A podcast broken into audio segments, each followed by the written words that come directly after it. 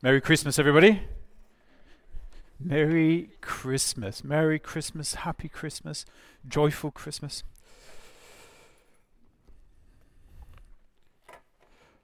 Let us pray. Heavenly Father, we thank you, Lord, that we can come here this morning. We thank you for the birth of your Son, Jesus Christ.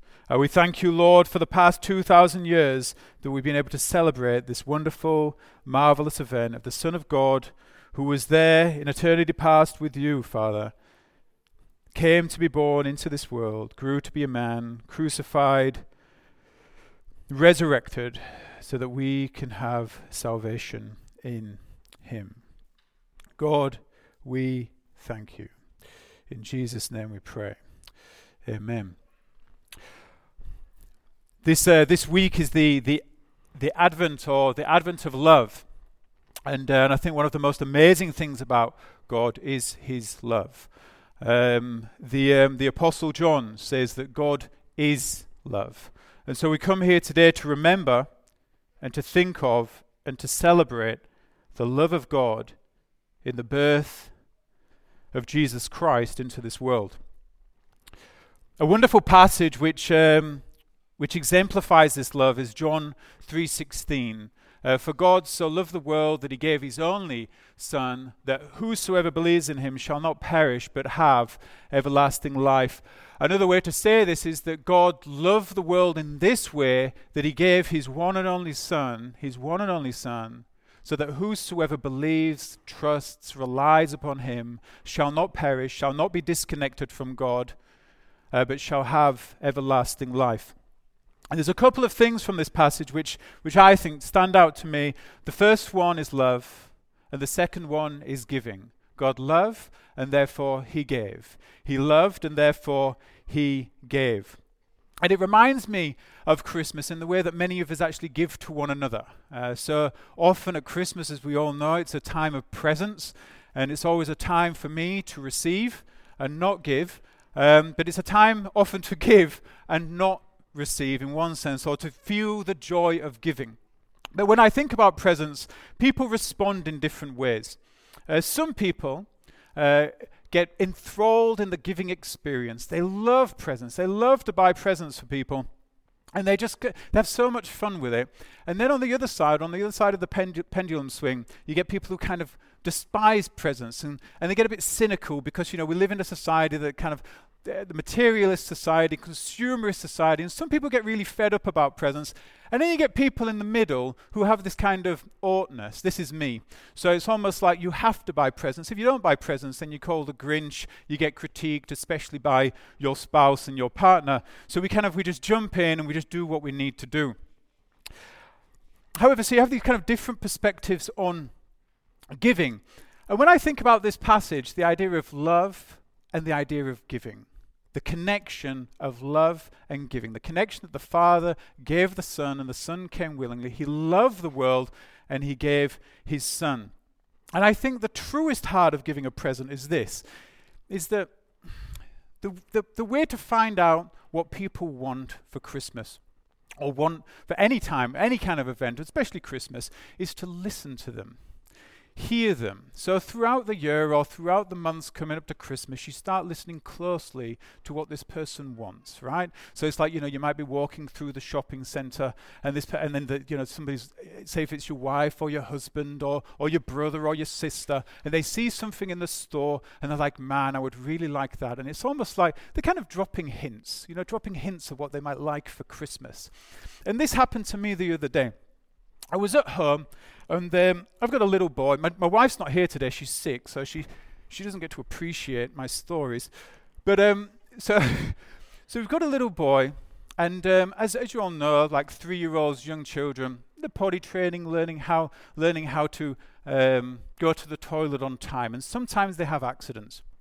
And so what happened is, you know, we've got a few rugs at home, we've got a dog as well, and the rug starts to get dirty, right? So it's like the dog's rubbing himself on the rug, and then my little boy kind of, you know, he's kind of sometimes running around with no jocks on and decides it's a good idea to pee on the rug. And so you come into the house and there's this kind of waft of children, and um, So sometimes what we've been doing is borrowing my in-laws' vax. So you know what a vax is? It's like a, a vacuum cleaner that's crossed between, it like washes the carpet as well. And my wife kept saying to me, she kept saying, you know, we, we, we have to clean these rugs. We have to clean these rugs. We need a vax. We can't just keep borrowing. We need a vax. And I'm like, she's dropping hints. This is what, this is what she wants for Christmas. She wants this new vax. And so, and so, so I'm like, but you got to, you know, so you're kind of attentive, you're listening to what she needs.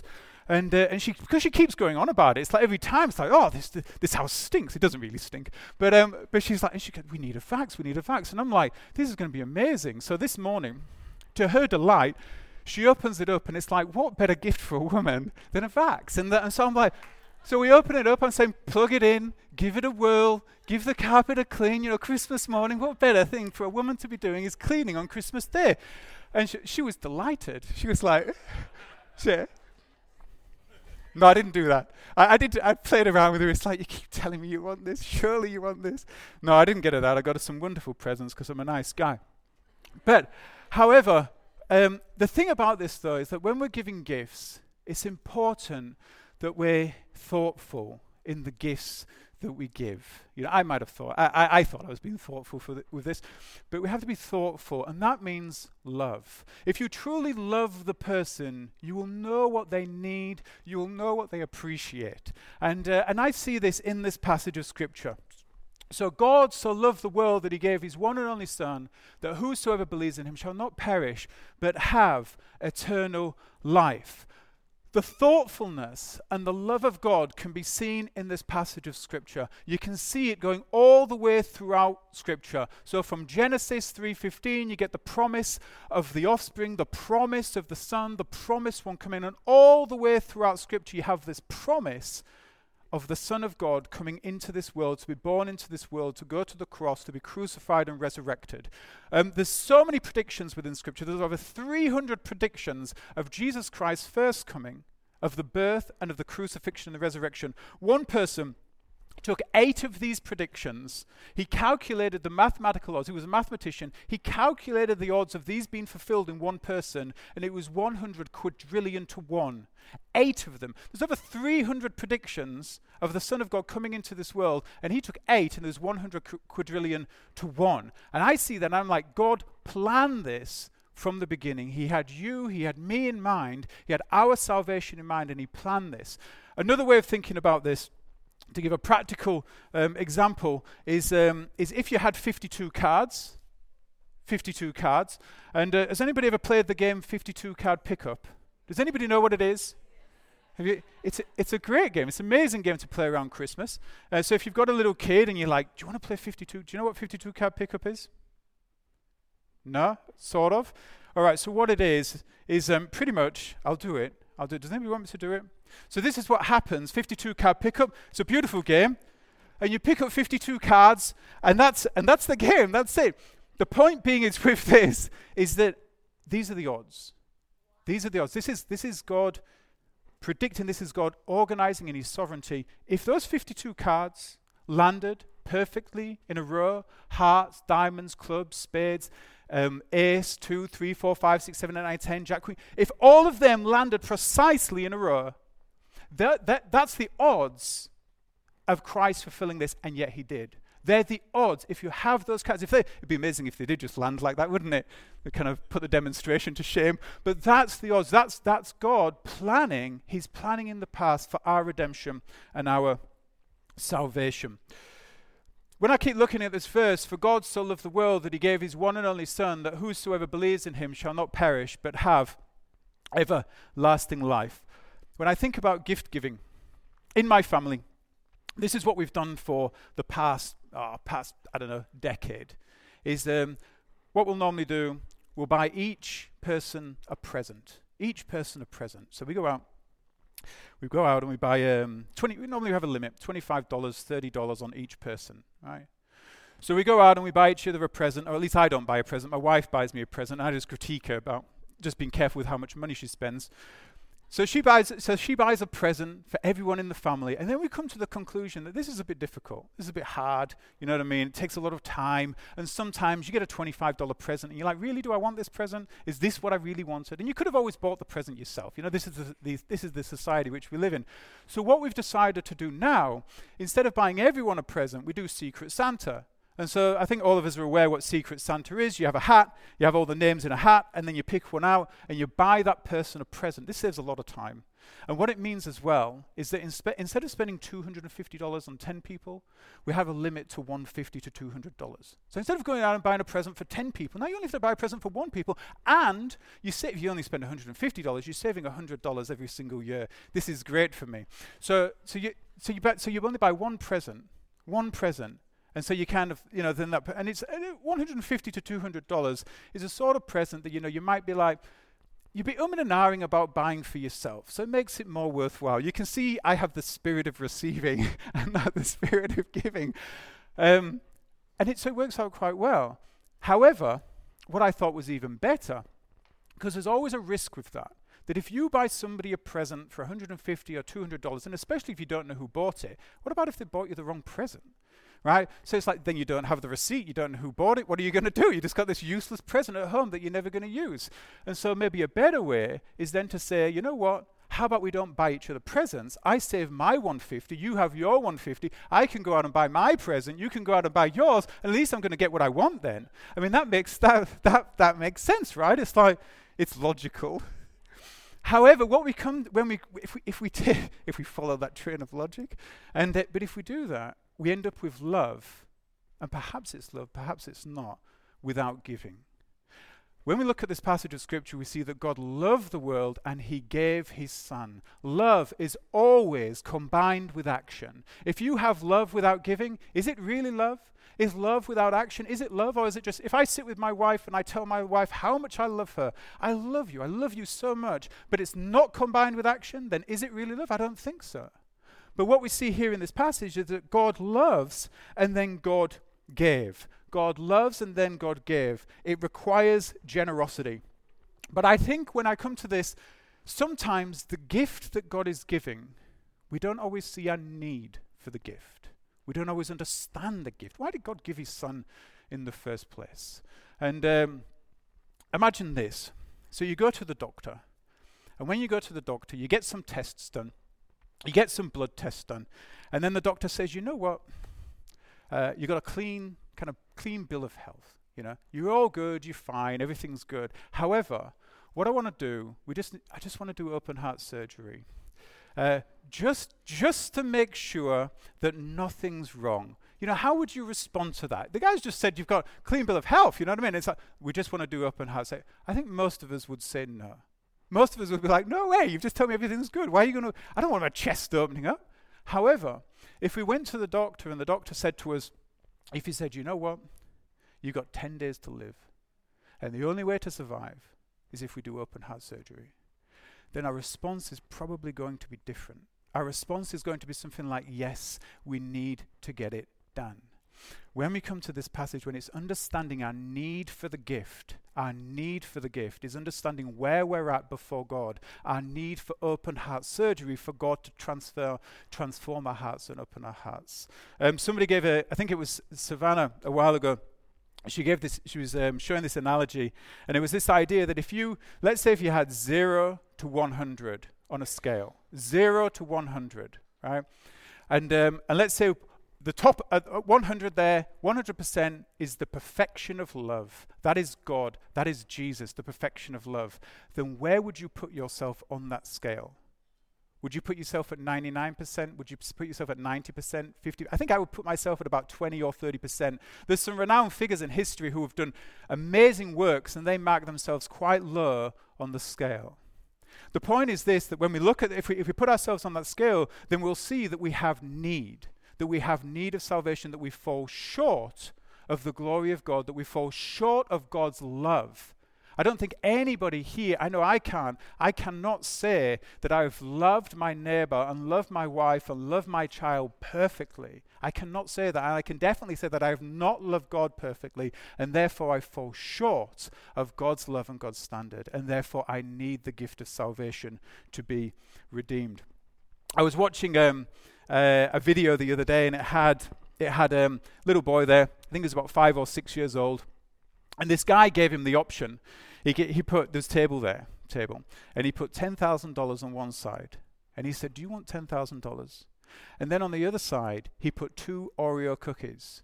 And the little boy's face lit up with the cookies, these two little biscuits on one side. He could have, he could have bought, and it, it lit up with the cookies. And he's like, Which one do you want? And he's just gleaming, kind of gleaming for these cookies, wanting these cookies.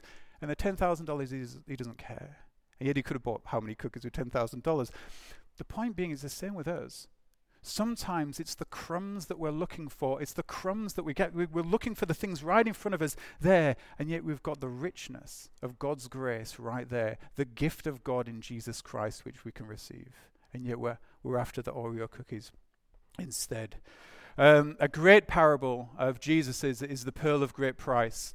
Um, many of you know it um, where Jesus explains that this man goes to a field. He goes to a field, he finds this pearl, he finds this pearl of great price. Uh, anyways, he can't just take he can't take the pearl, he's in the field, and you have to buy the field to get the pearl. And um, and Jesus gives this analogy of this man. He goes to buy but the price is so high.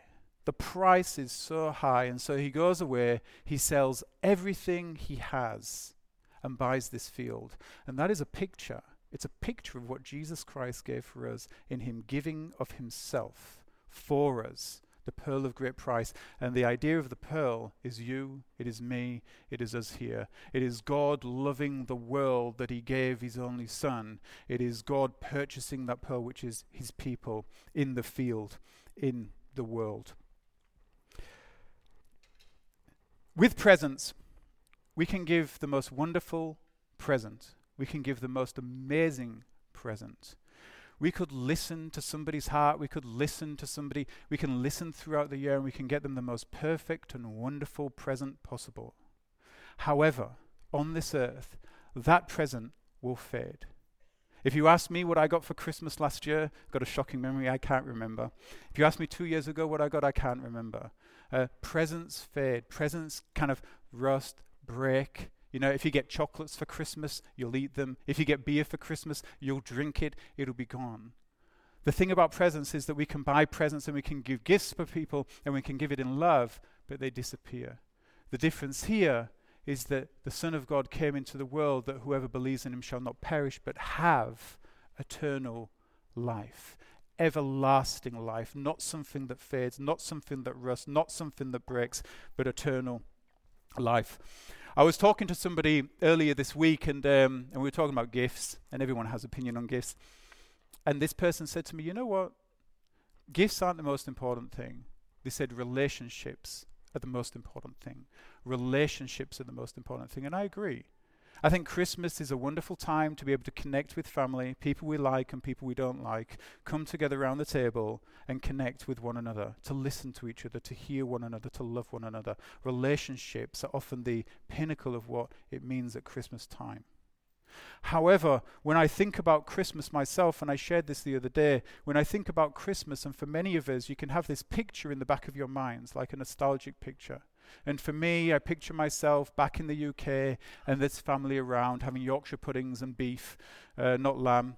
You don't have lamb with Yorkshire puddings, you have beef. And, uh, and, um, and I was corrected last time I said that. So, um, anyways, but I remember, I remember being with my family and I remember the people around the table. I remember my grandma, I remember my granddad, my mum, my dad, my brother, family members. However, when I look now, when I remember back, those relationships, there's people that are no longer around the table. Grandma's not there anymore, granddad's not there anymore. Perhaps for some of us, mum, dad isn't there. Perhaps for some of us, children aren't there anymore. And perhaps for some of us, there's people who we've had a lot of conflict with, friends in the past who are no longer there anymore.